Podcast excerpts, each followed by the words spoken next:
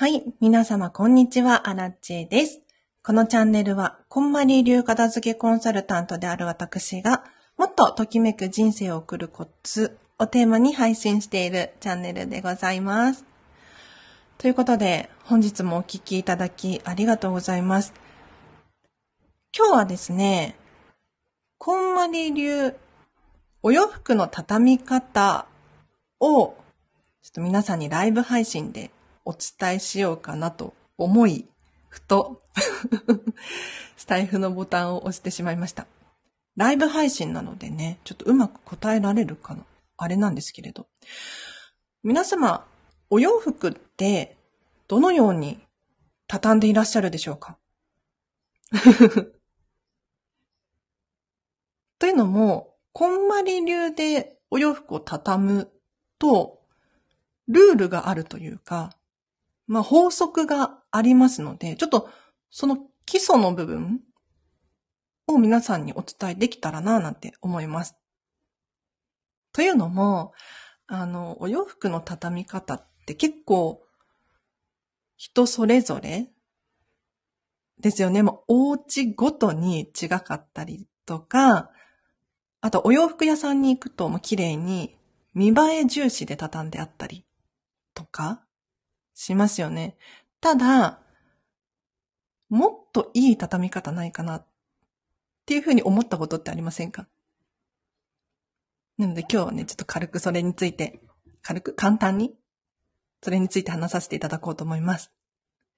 まず、まずはじめに、畳むべきお洋服と、かけるべきお洋服っていう、この違いがあるので、ここを見極めてほしいなと思うんですが、これは大体わかるかなと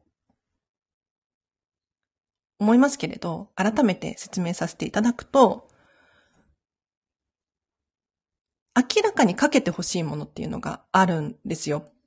例えば、ジャケット系。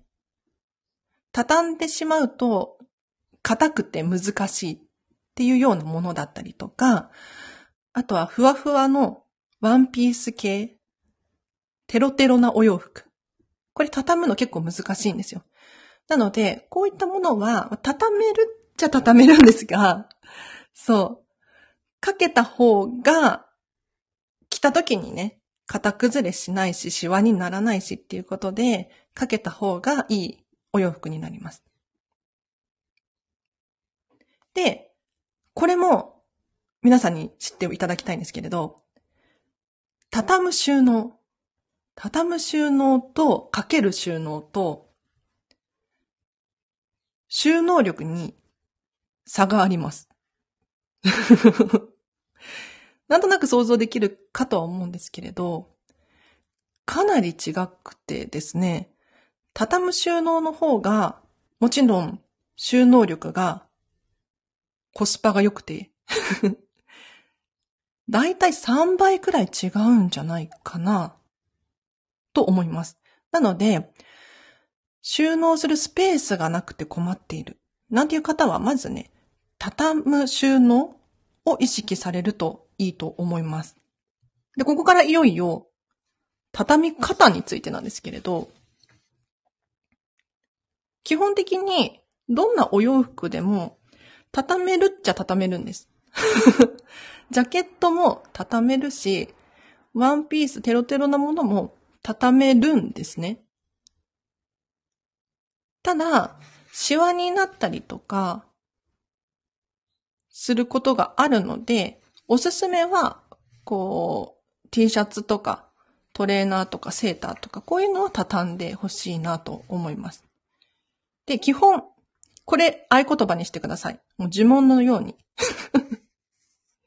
してほしいんですけれど、完成形。お洋服を畳んだ最終形態がですね、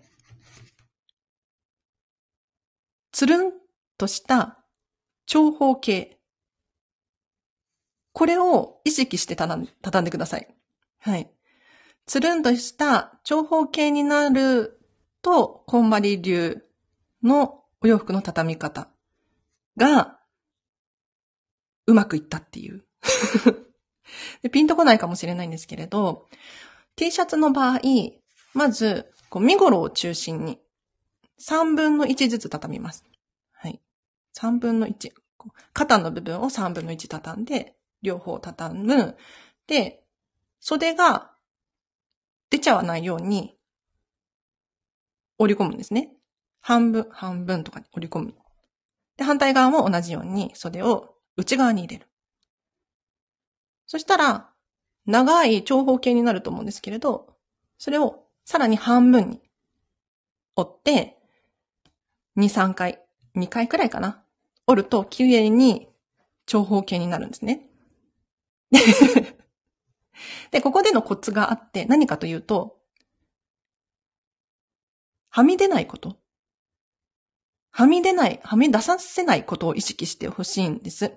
えっと、完成形がつるんとした長方形になるんですが、例えば、袖がピロンって出てるとか、飾りの紐やらリボンやらが表に出ちゃってる状態。これは NG です。表面がつるんとした状態にしてほしいんですね。で、飾りがあるお洋服の場合、例えば、裏と表をこう逆にして畳んでみたりとか、要するに、お洋服着て正面にリボンとかがついている場合は、そのリボンが中に入るように畳んであげる。そうすることによって、まあ、何がどうなるのかというと、引き出しの中で、リボン、ボタン、紐、これらが引っかからないで済むんですよね。なので、こういった飾り系がついているお洋服に関しては、基本的には、引っかかりがないように畳む。これを意識してください。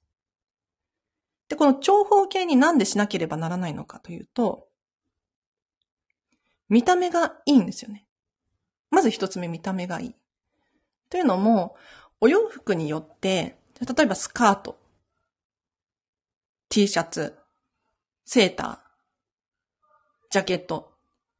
まあ、いろいろね、お洋服ありますけれど、完成形の形を変えてしまうと、サイズが引き出しの中で変わってしまうので、管理しにくいと思うんです。ただ、だってなんか外の、外の音拾っちゃってるな。なんだろう。で、ちょっと待って今日 BGM つけるの忘れちゃって失礼いたしました。で、何の話してたっけ？ね。で、引き出しを開けた時に、全部こう、大きさが形が似ている状態で収納されてると、わかりやすいんですよね。で、取り出しやすい状態になっているので、紐も引っかからないし、非常にスムーズです。あと、畳み方で言うと、テロテロ系のお洋服畳みにくいんですよね、テロテロ系は。もう本当に、なんて言ったらいいの？死になって、死に合ってなっちゃうの。で、こういった、例えばワンピースだったりとか、薄手のものに関しては、巻き込むといいですね。巻き込む。まあ、どういうことかっていうと、まあ、ワンピースも T シャツと同じように畳んでいくんですが、こう見頃を中心とした長方形にしたいですね。ただ、テロテロしているので、えっ、ー、と、肩を3分の1、3分の1ずつこう折り込むじゃないですか。で、袖をパタパタと 伝わってる？パタパタと内側に入れるイメージで。で、長い、ワンピースだと結構長くなるね。長い長、長方形っていうのかな？になるんですけれど、そこから半分くらいに折ったら、くるくる巻いていくんですよ。くるくるくるっと。そうすると、もうつるんとした状態になるので、この状態で引き出しやら何やらに収納すると、テロンってならない。しニャってならない。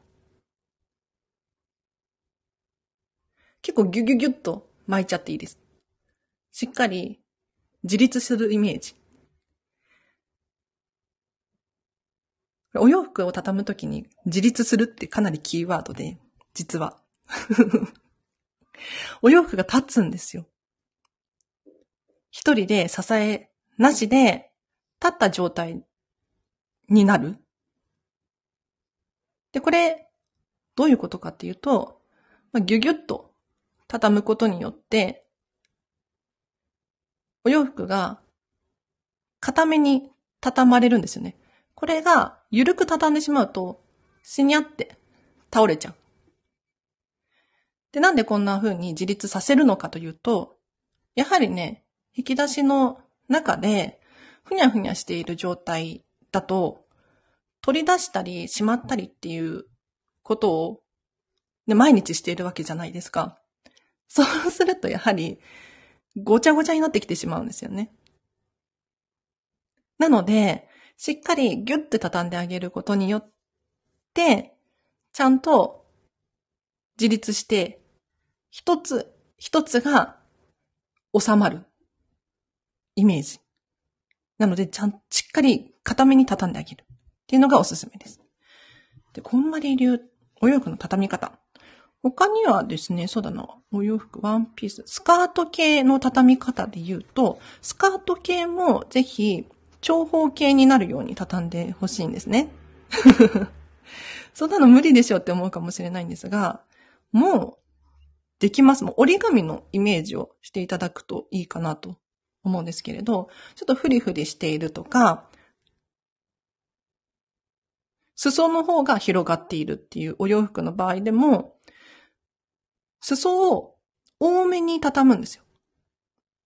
そうすると、長方形に、言葉で説明するの難しいね。お洋服の畳み方。な、なんかね、とりあえず、なんやかんや、やってみてください。長方形になるように畳んでみてください。必ずできますので。うん。セーターとか分厚めのものであっても、長方形に畳むことはできますので、ぜひそのように畳んでみてください。あと、靴下とかも実は畳めて、よくやりがちなのが、こう、ひっくり返して、こうぐるんってしちゃうやつ。あとは結んじゃったりとか、する。ただこれって、見栄え的にもよろしくないし、あとゴム伸びちゃうんですよね。ゴム伸びちゃってる状態なんですよね。うん、だから痛みも早くなりそう。特にね、季節の靴下とかってなってきたら、じゃあ、次履くの1年後とかでしょもう悪くなってそうよね、靴下自体が。なので、おすすめとしては、同じ形の靴下、同じ形の？ワンワンセットね、一組、一、一足？一足？うん。重ねて、ま、売ってる状態？になるように重ねていただいて、そこから、くるぶしソックスの場合だったら、半分に折る。他にも、ハイソックスの場合だったら、半分に折ってさらに2、3回くらい折ると、長方形になるのよ。つるんとした長方形に。で、これをですね、そのまま引き出しに入れちゃうと多分広がっちゃうので、例えばティッシュの空き箱みたいな、あんな感じのサイズの箱があれば、そこに入れていただく。他にも、なんだろう。ニトリとか、無印良品とか、ちっちゃいね、収納ボックス売ってたりするので、そういうのを買ってみるのもありかなって思いますね。あ、まさみさんようこそ。ちょっとお洋服の畳み方講座をしておりました。じゃ口頭で説明するの難しいかなと思ったんですが、なんかライブ配信やりたいなと思って。あと、ストッキングとかの畳み方っていうのもあって、タイツ系ですね。もしお持ちの方いらっしゃったら、えっ、と、半分に折りますね、まず。半分に折って、それを、まあ、半分か三つ折りくらいにしていただいて、そこから端からくるくる巻いていくんですよ。ここでもやっぱり結んじゃったりとか、ぐるんってひっくり返したりとかしないようにする。見栄えも美しいし、ゴムも伸びない。なので、くるくる巻いていって、さっきのティッシュの空き箱じゃないけれど、そういうものに収納すると、綺麗に引き出しに収まりますね。あとは、畳み方。このくらいかしら。お洋服はね、やはり畳んだ方が収納力が抜群にいいですね。なので、なるべく収納スペースね、日本だと少ないので、畳んであげるといいのかななんて思います。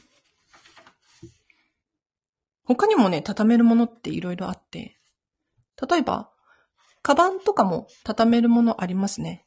それこそ、エコバッグはもちろんのこと、トートバッグが畳めたりとか、あとリュックもこう、半分にできたりできなかったり。硬いやつだとできないんですけれど、ぐるぐるっと巻けるものもあったりとかしますよね。帽子とかも割と畳め、まあ、シワにならない程度に、ニット帽とかだったら畳めますよね。うん。長方形になるイメージで畳んであげるといいと思います。ストッキングやタイツを畳むと収まりがいいですね。なるほど。確かに。ついね、こう、結んじゃったりしがちなんですが、引き出しの中だったりとかで、収まりがいい状態っていうのは、畳んだ状態かもしれないですね。うん。で、明らかにかけてほしいお洋服もあるので、そこは気をつけてください。例えばスーツ系だったりとか、あとジャケット、固めのもの畳むの難しいなっていうものあるじゃないですか。ねそういったものとか、あとはもうテロテロしたワンピース、スカートとか、まあ、畳めるんですけれど、畳めるんだけれど、かけた方が嬉しそうなお洋服。嬉しそう。うん。ですね。このあたりかな。大丈夫ですか？畳み方のコツ。えっ、ー、と、基本は、つるんとした長方形です。で、紐やらリボンやら、ボタンやらが引っかかりそうな場合は、全部内側に入れる。外にはみ出ないイメージ。あ、あとこれも説明したかった。えっ、ー、とね、折り目を気にするといいですね。折り目？違う。縫い目、縫い目。縫い目を意識すると、こうシワが目立ちにくかったりとか、あと、何度も同じ縫い目で折っていると、やはりね、形状記憶じゃないけれど、伸びたりとかするのかなわかんないけど、畳みやすさが出てきますね、お洋服。うん。畳みやすくなってくる。毎回同じところで畳んでるので。なので、それも折り、折り目じゃない、縫い目、縫い目も意識するといいかななんて思います。ディズニーランド昨日満喫してきました。あ、まさみさん、嬉しい。私ディズニー大好きで。そう。でも昨日なんかちょっと混んでそうだなと思って。私ね、今日、急に休みになっちゃったんですよ。まあ、休みだったんだけれど、予定が一個なくなってしまって、大きなやつが。時間を持て余していて、ディズニーシー行こうかなと思ったんだけれど、ちょっと混んでそうでやめましたね。そう、なんか夜のショーが新しいのが始まってから、もうね、混んでるのよ。ディズニーシー。なので、スタイフ撮るか、お家でゆっくり撮るかと思って。あと、やることリストとかもね、結構溜まってきちゃってるので、それを消費するために今日はもう完全にオフなんだけれど、まあ、仕事半分っていう、そういう感じにしようとあ、下着の話してませんでしたね。エネルギーチャージバッチリです。すごい。そうなのよ、そうなのよ。本当に。エネルギーチャージ皆さんしてますか？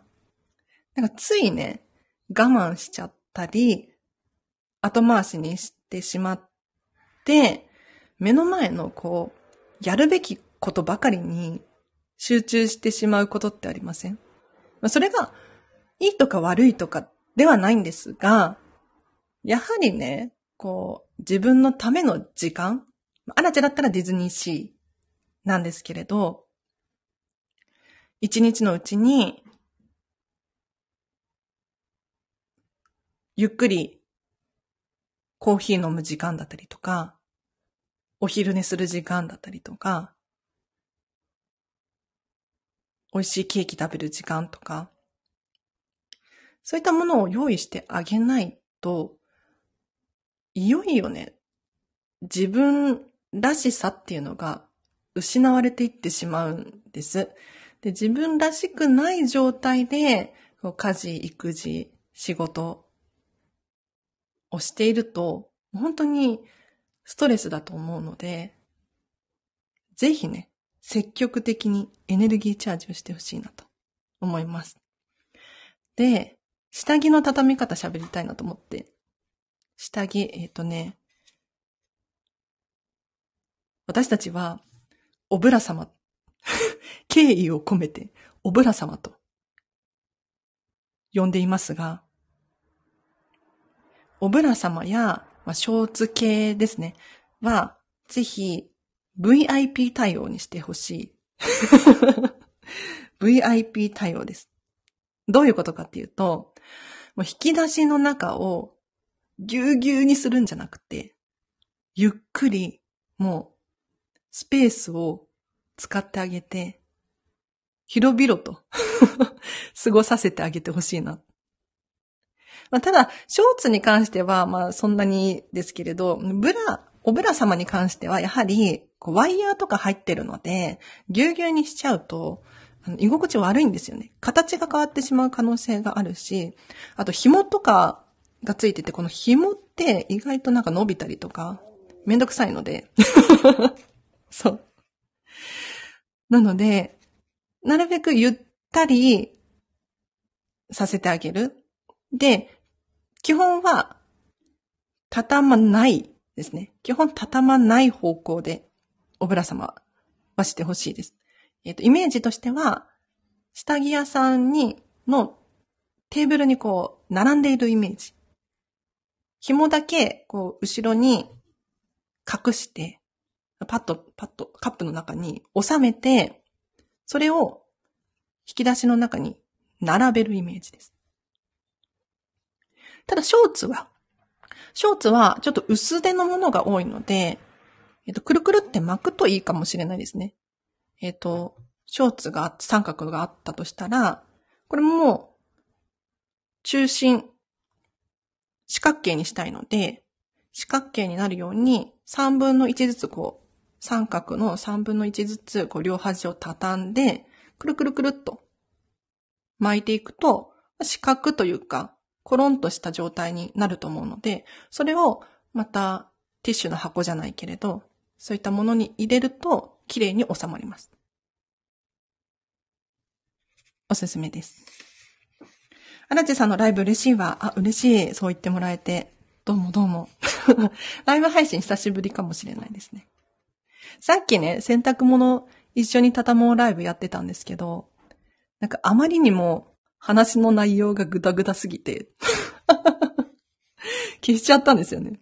そう。もう、全然くだらない話してるわって思って。で、おぶら様は、そう、カップを潰さないとか、ワイヤーを何、曲げないようにゆったり収納してください。はい。あとは、こんなものかな？お洋服の畳み方講座。収納までやってみる。今何分喋ってます？ちょっとこれかなり有料級なので、ぜひ繰り返し聞いてほしいんですけれど、収納で言うと、お洋服は、えっ、ー、とね、下が重いもの、上が軽いものです。えっと、ジーンズとか、セーターとか、重いもの。は下になるように収納して、軽いもの、下着系とか、ハンカチとかそういうのもそうですね。は上に収納するといいんじゃないかなと。あとは色別柄別です。色別柄別。というのも、あの、すっきり、収納がすっきり見えるんですよね。例えば色がごちゃごちゃ混在している様子と、引き出しの中全部白いお洋服。すっきり見えるのどっちでしょうね。結構色も柄もごちゃごちゃ見える原因の一つだったりするので、これ、並び替えるだけで大きく違います。ちょっと、並び替えてみようかな、みたいな。あ、おすすめは、グラデーション？にするといいですね。手前が白い色、奥が黒い色みたいな。グラデーションにするといいです。これなんかちょっと風水っぽいですよ。風水らしいです。よくわかんないけど。風水による効果とか正直よくわかんないんですが、まあ、見栄えがいいですよね。うん。で、こういったルールがあると、わかりやすい。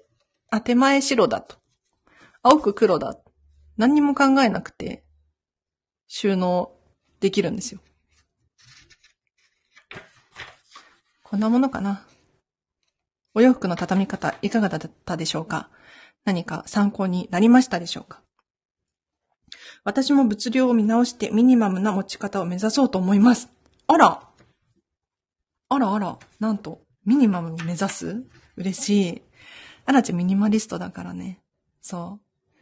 ミニマリスト。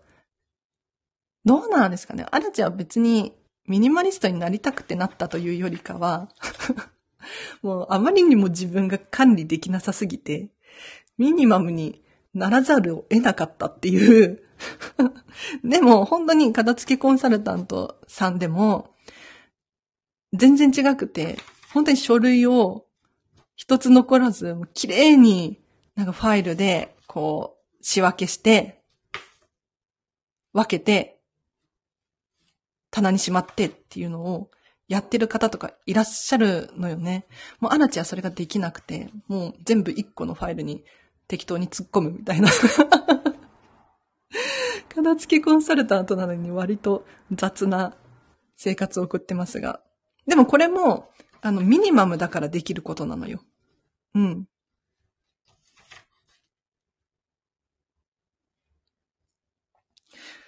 私も管理に苦労してますので、だから荒地さんに出会ったのかも。嬉しい。ちょっとミニマムいいですよ。そしたら。また、なんかね、片付けができないっていう人はいないと思っていて、あ、この話したら終わりにしますね、今日。もう皆さん安心してほしいのが、もう全員片付けはできる。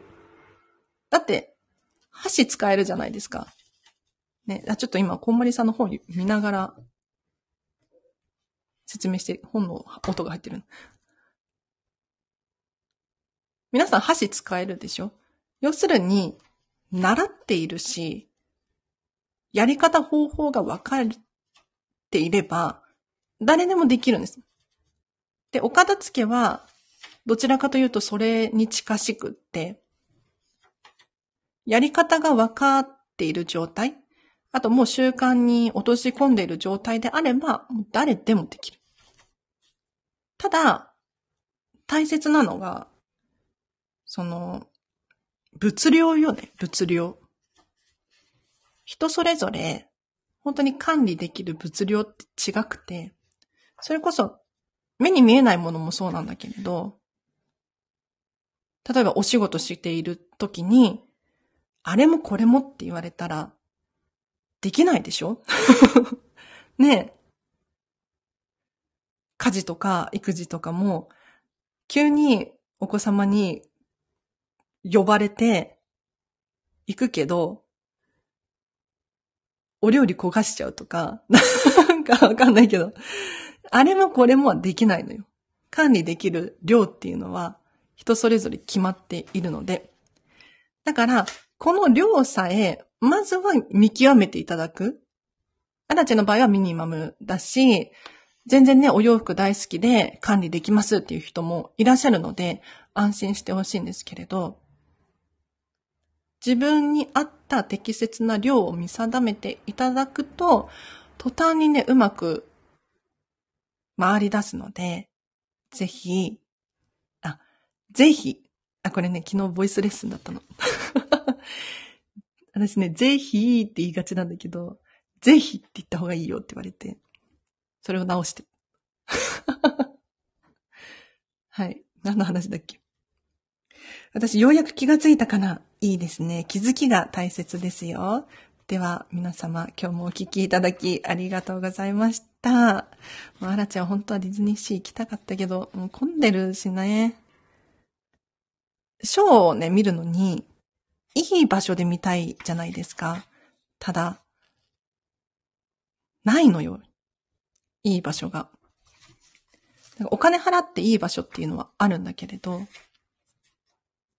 開園5分とかで売り切れちゃうみたいなの。ってなると、ディズニーシーに入園するのに、6時とか7時とかには、ついてなきゃいけないのよね。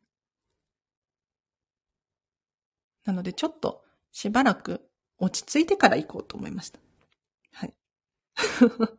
では皆様今日もお聞きいただきありがとうございました。あ、おかげさまで早めに行きました。あ、まさみさんディズニーの話ですね。よかったです。